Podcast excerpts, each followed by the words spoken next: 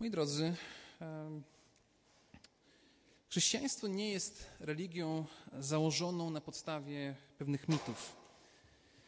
Religia chrześcijańska to nie jest religia, która powstała akurat z tego powodu, że komuś coś się spodobało i tak powiedział, że jakiś założyciel coś stwierdził i coś potem przekazał i ktoś potem to zaczął wierzyć.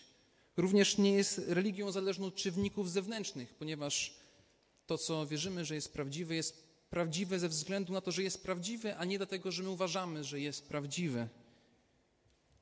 Chrześcijaństwo ponowno jest, ponadto jest religią opartą na dwóch namacalnych faktach, czyli faktu ukrzyżowania Chrystusa i faktu Jego zmartwychwstania. Zarówno ukrzyżowanie Chrystusa, jak i Jego zmartwychwstanie mają niezwykle istotne znaczenie. Mamy teraz taki jeszcze czas, troszkę po, po Wielkiej Nocy, więc myślę, że temat zmartwychwstania powinien być nam obcy, szczególnie z tego powodu, że niedziela, Dzień Pański, czyli ten moment, kiedy my się spotykamy, jest dniem, w którym od pierwszego kościoła chrześcijanie sobie przypominali tą radosną wieść o tym, że i Pan Jezus zmartwychwstał.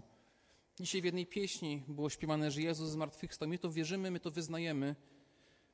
Natomiast co by było, gdyby zmartwychwstania faktycznie nie było? Jakie byłyby skutki tego? Co by się faktycznie z tym wiązało? To jest pytanie, które zadaje sam apostoł Paweł. To jest pytanie, które apostoł Paweł stawia Koryntianom. I zachęcam Was do tego, żebyśmy spojrzeli na pierwszy list do Koryntian, rozdział 15, wiersza od 12.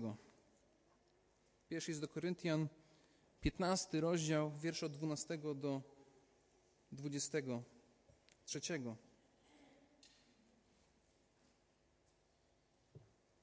A jeśli o Chrystusie się opowiada, że został zmartwychwzbudzony, jakże mogą mówić niektórzy między wami, że zmartwychwstania nie ma? Bo jeśli nie ma zmartwychwstania, to i Chrystus nie został wzbudzony.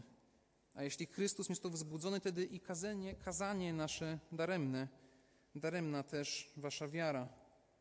Wówczas też bylibyśmy fałszywymi świadkami Bożymi, bo świadczyliśmy o Bogu, że Chrystusa wzbudził, którego nie wzbudził, skoro umarli bywa, nie bywają wzbudzeni. Jeśli bowiem umarli nie bywają wzbudzeni, to i Chrystus nie został wzbudzony. A jeśli Chrystus został wzbudzony, daremna jest wiara wasza. Jesteście jeszcze w swoich grzechach. Zatem i ci, którzy zasnęli w Chrystusie, poginęli. Jeśli tylko w tym życiu pokładamy nadzieję w Chrystusie, jesteśmy ze wszystkich ludzi najbardziej pożałowania godni. A jednak Chrystus został wzbudzony z martwych i jest pierwiastkiem tych, którzy zasnęli. Skoro bowiem przyszła przez człowieka śmierć, przez człowieka też przyszło zmartwychwstanie, albowiem jak w Adamie wszyscy umierają, tak też w Chrystusie wszyscy zostają ożywieni.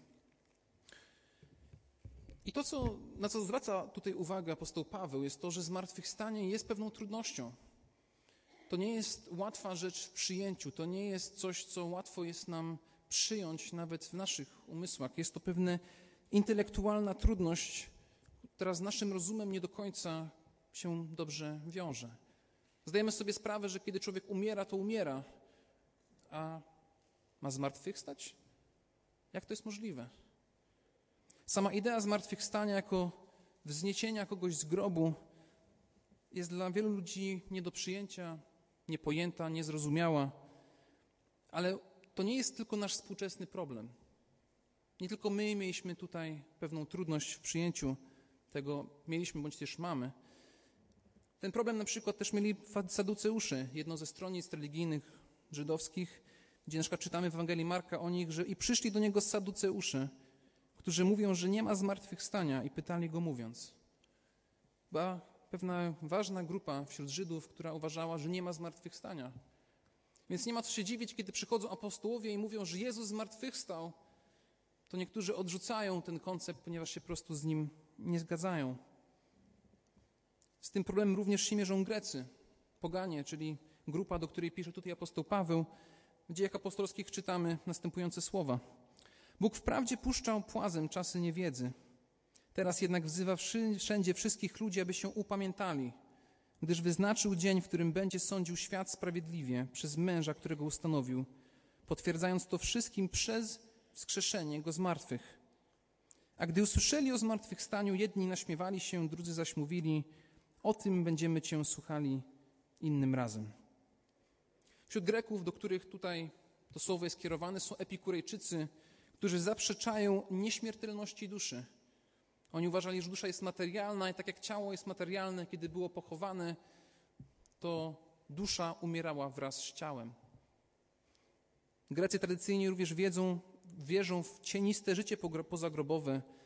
Niektórzy wierzyli nie tylko w pozagrobowe, ale niektórzy akceptowali reinkarnację, ale dla wielu z Was na pewno z lekcji języka polskiego kojarzycie ten świat taki mitologiczny, pośmiertny Greków, gdzie przez rzekę Hades ktoś musi przypłynąć, włożyć monetę do ust tego, który umiera i przypływa na drugą stronę. No takich ludzi tu opisze apostoł Paweł, takich, którzy mają niekoniecznie łatwe podejście do kwestii śmierci i zmartwychwstania. Więc kiedy zadaje pytanie, to nie pyta konkretnie o zmartwychwstanie Chrystusa, on tutaj się pyta o samą ideę zmartwychwstania. Co jeśli w ogóle nie ma zmartwychwstania? Myślę, że współcześnie ludzie też trafiają ten problem. Dwie największe nasze przeszkody to jest racjonalizm, często połączony z naturalizmem. Wydaje się, że jeżeli ktoś odrzuca zmartwychwstanie, to właśnie z tych powodów, że coś w naszym umyśle jest nie do przyjęcia, ponieważ kiedy patrzymy na świat natury, to nam się to po prostu nie łączy z naszą obserwacją. Wydaje się, że jeżeli ktoś odrzuca możliwość zmartwychwstania z tych powodów, to nawet gdyby tak jak wątpiący apostoł Tomasz, który miał okazję włożyć palec w bok Jezusa, w dłoń Jezusa przybitą na krzyżu, to nawet jeżeli ktoś dzisiaj by włożył palec, to prawdopodobnie by to nie wystarczało, żeby uwierzyć, że to faktycznie miało miejsce. Dlaczego jest taka trudność z tym? Dlaczego tutaj nawet apostoł Paweł dotyka takiego problemu? Ponieważ z definicji zmartwychwstanie jest cudem. Jest czymś ponadnaturalnym. Jest to coś, co wykracza poza prawa natury. Jest to coś, czego Bóg dokonuje pomimo praw natury, które rządzą tym światem. To, że takie wydarzenie ma miejsce, nie przeczy wcale tym prawom, ale ukazuje to, że nasz Bóg jest ponad prawami natury i jest w stanie rzeczy wykonywać, które my nie jesteśmy w stanie. On nie jest ograniczony ani czasem, ani miejscem, ani prawami biologii, ani przyrody. Taki właśnie jest nasz Bóg. Zmartwychwstanie jest pewnym faktem, ale jest faktem, w który trzeba uwierzyć. To jest cytat profesora Wojciecha Gajewskiego, historyka Kościoła. Więc zwróćmy uwagę na to, co się wiąże z tym faktem, który jest taki problematyczny, taki trudny dla niektórych w przyjęciu. Pierwsza rzecz, na którą zwraca apostoł Paweł, jest taka, że jeżeli nie ma zmartwychwstania, to daremna jest nasza wiara. Zwróćcie uwagę na wiersz 14. A jeśli Chrystus nie został wzbudzony, wtedy i kazanie nasze daremne, daremna też wiara wasza. Wiersz 17. A jeśli Chrystus nie został wzbudzony, daremna jest wiara wasza. Dwa razy apostoł Paweł powtarza ten sam termin. Mówi, jeżeli nie ma zmartwychwstania, to wiara chrześcijańska jest bez sensu. Głupio jest wierzyć w coś, co nie jest prawdziwe, prawda? Myślę, że nikt z nas nie chce wierzyć w coś, co nie jest prawdziwe. Chcemy prawdy. Chcemy iść, podążać za prawdą. Apostoł Paweł tutaj zwraca uwagę na to, że jeżeli nie ma zmartwychwstania, to nasza wiara jest daremna. Apostoł Paweł zarzuca im, że jeżeli odrzucają zmartwychwstanie, to muszą pogodzić się z tym, że wierzą w kłamstwo. Ponieważ zmartwychwstanie uwiarygadnia całe przesłanie, które mówi apostoł Paweł, który mówili inni apostołowie, które znajdujemy na kartach Nowego Testamentu. Wniosek z tego jest dosyć prosty. Nie można odrzucać fizycznego zmartwychwstania Chrystusa i uznawać się za chrześcijanina. Po prostu jest to niemożliwe. Wiele argumentów pada wtedy bezpowrotnie. Jest to również nierozłączna część dobrej nowiny, w którą my wierzymy, którą tutaj w piosence wyznawaliśmy. Na początku rozdziału 15, wierszach od pierwszego do trzeciego czytamy tak. A przypominam wam, bracia, Ewangelię, którą wam zwiastowałem, którą też przyjęliście i w której trwacie i przez którą zbawieni jesteście, jeśli ją tylko zachowujecie tak, jak wam ją zwiastowałem. Chyba, że nadaremnie uwierzyliście. Najpierw, podałem, najpierw bowiem podałem wam to, co i ja przyjąłem, że Chrystus umarł za grzechy nasze według pism i został pogrzebany i że dnia trzeciego został zmartwychwzbudzony według pism. I że został pogrzebany i że dnia trzeciego został zmartwychwzbudzony według pism. Zmartwychwstanie jest nieodłączną częścią Ewangelii. Nie możemy mówić, że wierzymy tylko w ukrzyżowanie Chrystusa. Wierzymy w ukrzyżowanie jako doskonałą ofiarę i zmartwychwstanie, które poświadcza dziełu, którego Chrystus dokonał na krzyżu. Co więcej, apostoł Paweł mówi dalej, z tą swoim tokiem myślowym, takim logicznym, który tu pokazuje, pokazuje, że apostołowie to są fałszywi świadkowie. Jeśli nie ma zmartwychwstania, to głoszenie apostołów, głoszenie świadków jest fałszywe. Wiersz 15. Wówczas też byliśmy, bylibyśmy fałszywymi świadkami Bożymi, bo świadczyliśmy o Bogu, że Chrystusa wzbudził, którego nie wzbudził. Wniosek bardzo prosty. Jeżeli ja wam coś mówię i tego nie ma, to w takim razie jestem kłamcą. To apostoł Paweł mówi sam o sobie. Jest to potężny zarzut. Wasza wiara jest głupia, co dopiero mają powiedzieć apostołowie. Po co oni głosili to, co głosili? Zużywali niepotrzebnie swoje pokłady energii na głoszenie czegoś, co nie jest prawdą, czegoś, co jest jednym wielkim oszustwem.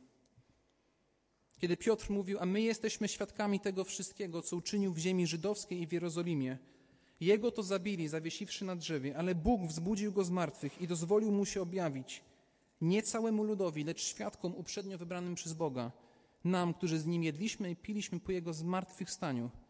I przykazał nam też, abyśmy głosili i składali świadectwo, że On jest ustanowionym przez Boga sędzią żywych i umarłych. O Nim to świadczą wszyscy prorocy, iż każdy, kto w Niego wierzy, dostąpi odpuszczenia grzechów przez imię Jego. To, co tutaj mówi apostoł Piotr w dziejach apostolskich, jeżeli nie ma zmartwychwstania, jest po prostu nieprawdziwe. Dzisiaj historycy nie podważają tego, że Jezus umarł na krzyżu oraz nie podważają tego, że Jego uczniowie uważają, że widzieli Jezusa po zmartwychwstaniu oraz nie podważają tego, że ciało Jezusa zniknęło. Natomiast sceptyczni badacze wciąż wyszukują nowych teorii na to, jak to się mogło wydarzyć. Co tak naprawdę miało miejsce, skoro nie możemy zaufać Biblii, to co tak naprawdę się wydarzyło? Odrzucając oczywistą, najprostszą odpowiedź, taką, że Jezus naprawdę zmartwychwstał. Jednym z pomysłów jest na przykład wspólna halucynacja, gdzie do dzisiaj nie są w stanie wyjaśnić, jak osoby w różnych miejscach znajdujące się potrafią zobaczyć Chrystusa zmartwychwstałego. Było założenie, że może doznali jakiejś takiej miejscowej, wspólnej halucynacji. Ta teoria jednak jest o tyle słaba, że próby odtworzenia tego zjawiska są skazane na porażkę i nie są w stanie odtworzyć takich halucynacji znajdujących się w różnych miejscach przy tak dużej grupie ludzi. Można również trafić na teorie zakładające, że treść Ewangelii została ustalona później, że to, co czytamy tutaj, to było później przez pewną grupę ludzi sfabrykowane po to, żeby pewne rzeczy Wam przekazać, nam przekazać, mi przekazać i żeśmy potem za tym mogli jakoś pójść. Tylko to założenie zakłada jakiś ukryty plan, jakieś niecne cele, jakieś złe zamysły tych, którzy to pisali. Jakiś ukryty plan, który dla wielu apostołów nie skończył się dobrze, a wręcz dla dużej większości skończył się tragicznie. Przywołam kilka historii z życia apostołów, które pochodzą z różnych miejsc, z różnych tradycji mówionych i spisywanych, ale dają obraz mniej więcej tego, jak, jak to mogło wyglądać w ich życiu. Ewangelista Mateusz poniósł, miał ponieść męczeńską śmierć w Etiopii, zabity raną od miecza. Ewangelista Marek zmarł w Aleksandrii w Egipcie po tym, jak został ciągnięty przez konie przez ulicę. Ewangelista Łukasz został powieszony w Grecji w wyniku kazania, które głosił do pogan. Ewangelista Jan został skazany na pracę na wyspie Patmos. I czasami jak czytamy Biblię, to wiemy o tym, że ewangelista Jan napisał również apokalipsę na tej wyspie, ale to, co sobie często nie zdajemy sprawy, jest to, że na tej wyspie on nie był skazany na takie luksusowe jakby wczasy. Tutaj na plaży sobie siedzi, jest wyspa, jest ciepło. To, na co był skazany apostoł Jan, to były prace ciężkie w kopalniach. On był tam skazany na to, że ma tam pracować i tam miał ponieść karę za to, co głosił. Jedną z najlepszych znanych historii podawanych jest to, że apostoł Piotr został ukrzyżowany do góry nogami po to, żeby nie być ukrzyżowany w ten sam sposób jak jego Pan. Natomiast Jakub, przywódca w kościele, został zrzucony z ponad 30 metrów w dół z południowo-wschodniego szczytu świątyni, kiedy odmówił zaparcia się wiary w Chrystusa. I tacy ludzie mieliby właśnie sfabrykować te pisy, te pisma, które my dzisiaj czytamy. Takie poświęcenie dla kłamstwa, dla dawania fałszywego świadectwa. Ci, którzy umierali, umierali w pełni przeświadczeni o tym, że widzieli zmartwychwstałego Chrystusa. I oni umierali właśnie dlatego, żeby ta wiadomość była przekazana. Apostołowie nie byli fałszywymi świadkami, a ich świadectwo i treść historyczna Ewangelii Nowego Testamentu i Starego Testamentu raz za razem jest coraz bardziej uwiarygadniana. Z czasem im więcej wiemy, tym bardziej jesteśmy przekonani do tego, że Boże Słowo faktycznie jest prawdziwe, jest aktualne i jest żywe. Zmartwychwstanie jest faktem, co oznacza, że apostołowie są prawdomówni. Do tego dąży apostoł Paweł, ukazując, że co by było gdyby, ale tak naprawdę pod tym pytaniem cały czas jest założenie, że zmartwychwstanie miało miejsce. Kolejnym efektem braku zmartwychwstania, wiersz 17, jest to, że grzechy są nieprzebaczone. Zwróćcie uwagę na wiersz 17. A jeśli Chrystus nie został wzbudzony, daremna jest wiara wasza. Jesteście jeszcze w swoich grzechach. Zatem i ci, którzy zasnęli w Chrystusie, poginęli. Tak jak wspomniałem, odkupienie zostało dokonane na krzyżu, ale zostało potwierdzone przez zmartwychwstanie. Jeśli nie ma zmartwychwstania, to przykłada się bezpośrednio na Twój i mój stan przed Bogiem. Że umieramy dalej jako grzesznicy, którzy nie są usprawiedliwieni, którzy nie są pojednani z Bogiem, którzy nie mają swoich grzechów przebaczonych. Co więcej, zmartwychwstanie Chrystusa wiąże się z naszą nadzieją do przezwyciężania grzechu.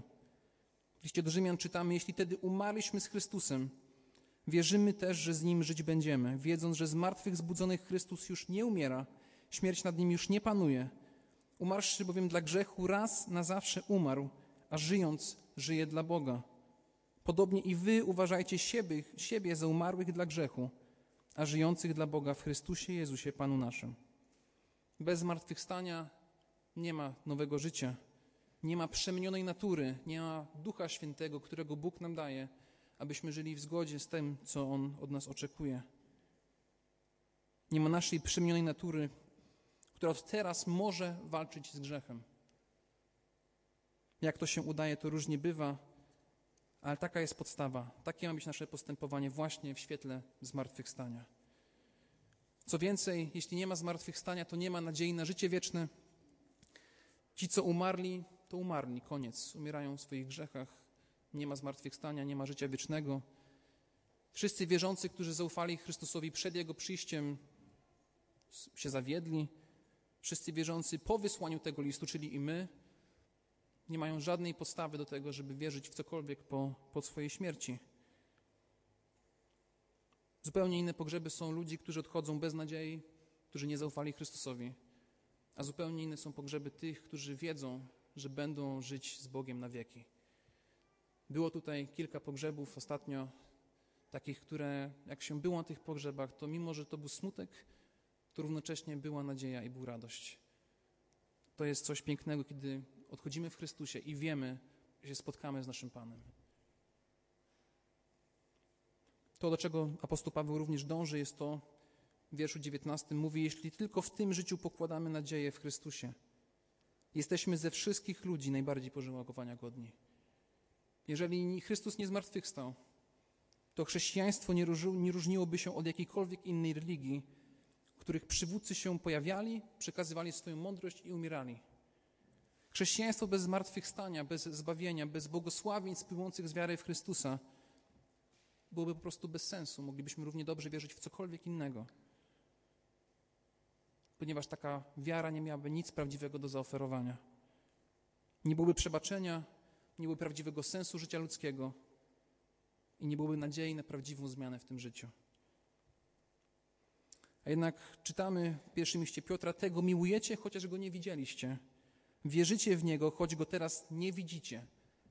I weselicie się radością niewysłowioną i chwalebną, osiągając cel wiary, zbawienie dusz.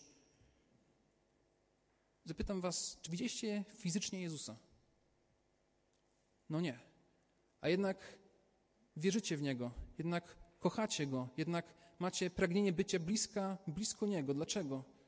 Bo On prawdziwie zmartwychwstał i prawdziwie żyje.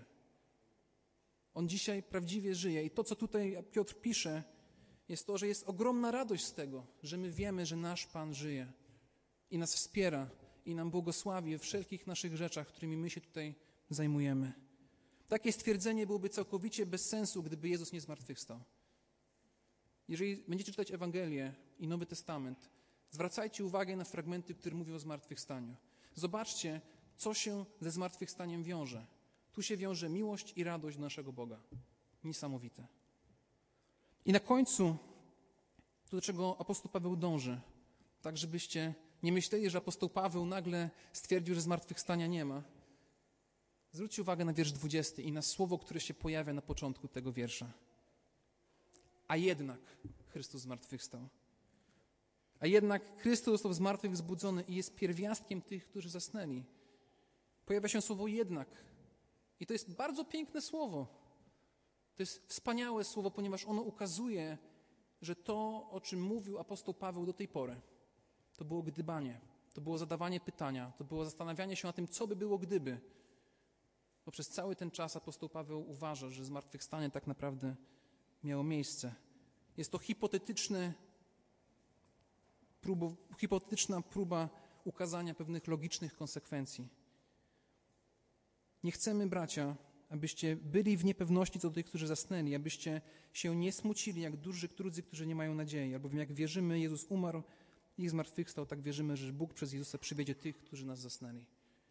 Te dwa wersety, które się spojrzy, to jest list do Tesaloniczym, który teraz czytaliśmy, ukazują, że skoro Jezus zmartwychwstał, i my również z Nim będziemy wzbudzeni z martwych. Skoro Jezus zmartwychwstał, to jednak jest przebaczenie grzechów. Skoro Jezus zmartwychwstał, to jednak nasza radość nie jest bezpodstawna. Skoro Jezus zmartwychwstał, to On może jest być naszym źródłem pokoju. Skoro Jezus zmartwychwstał, to ci, co w Niego uwierzyli, mogą teraz żyć nowym życiem, życiem, którego pragnieniem jest okazywanie Bogu miłości poprzez posłuszeństwo, z wdzięczności za dzieło zbawienia, jakiego dokonał. Skoro Jezus zmartwychwstał, to On może obdarzyć życiem wiecznym tych, którzy Mu Jemu zaufali i obdarza. Każdy, kto dzisiaj do Niego zawoła, uzna Go swojego Pana i swojego Zbawiciela, będzie miał życie wieczne. Kto zawoła dziś, będzie z Bogiem. Skoro Jezus zmartwychwstał, to możemy zaufać Mu i możemy Mu ufać, ponieważ On dzisiaj żyje. On mówi prawdę i On nam prawdę tą ukazuje. W Ewangelii Jana Jezus mówił do swoich uczniów, jeszcze tylko krótki czas i świat mnie oglądać nie będzie. Lecz wy mnie oglądać będziecie, bo ja żyję i wy żyć będziecie. Jezus mówi o sobie, ja żyję. I mimo, że umarł na krótką chwilę, to ostatecznie to, co definiuje naszego Pana, naszego Zbawiciela, jest Jego życie. On żyje dzisiaj. Dziś, jutro i na wieki nasz Chrystus jest taki sam. To się nie zmienia. I te obietnice, które tutaj przytoczyłem, dotyczą każdego z nas. Dlaczego? Właśnie dlatego, że Chrystus zmartwychwstał. Amen.